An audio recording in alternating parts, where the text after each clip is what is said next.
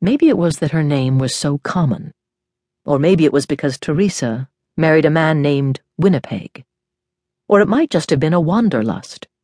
Whatever inspired Teresa Night Eagle when she delivered twins at the Bogashiel Indian Clinic on Valentine's Day, she named them Paris and Milan. Teresa and Winnipeg brought the twins home the day they were born because the clinic turned them out, for lack of bed space, so they claimed.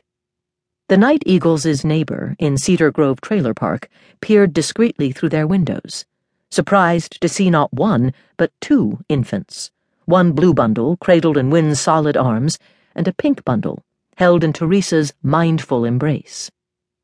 Within minutes, telephones rang off the walls all across the trailer park, and soon the men gathered down on the beach, in spite of a drizzling rain and a dank chill weeping off the breakers, to smoke and to gossip about Wynne Night Eagle's midlife potency. In her third week of nursing, Teresa developed a breast infection, and Wynne drove all the way to Gray's Harbor for her medication and a breast pump. That was just like Wynne, macho as he acted most of the time, driving such a long way for Teresa, for the babies. Wynne adored the twins. Maybe even more than he adored Teresa. Or maybe you shouldn't compare the two forms of love. At Gray's Harbor, Wynne parked his pickup at Bartell's lot, got out, hitched his jeans higher up on his narrow hips, and went inside Bartell's.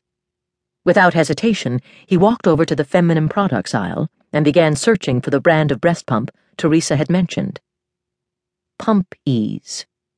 Wynne wasn't the only male working his way along the feminine products aisle. The other was a white dude, forty-ish, with ragged blonde hair and a stubby beard, unkempt, wearing logger's boots and a plaid flannel shirt over shabby jeans. Wynne thought the dude's green eyes looked glazed over, and they put him in mind of a female praying mantis he'd seen last summer in the woods, behind the trailer park. Wynne had never seen him before, not around Gray's Harbor or anywhere else. He didn't look rural, even in those clothes. Wynne guessed he might be another aging urban grunger over from Seattle, a dude with money but no sense of personal hygiene. The part that bothered Wynne the most was the way the dude just lurked there in the aisle, not really searching for a product, more like loitering, although he pretended to study the ladies' douching supplies.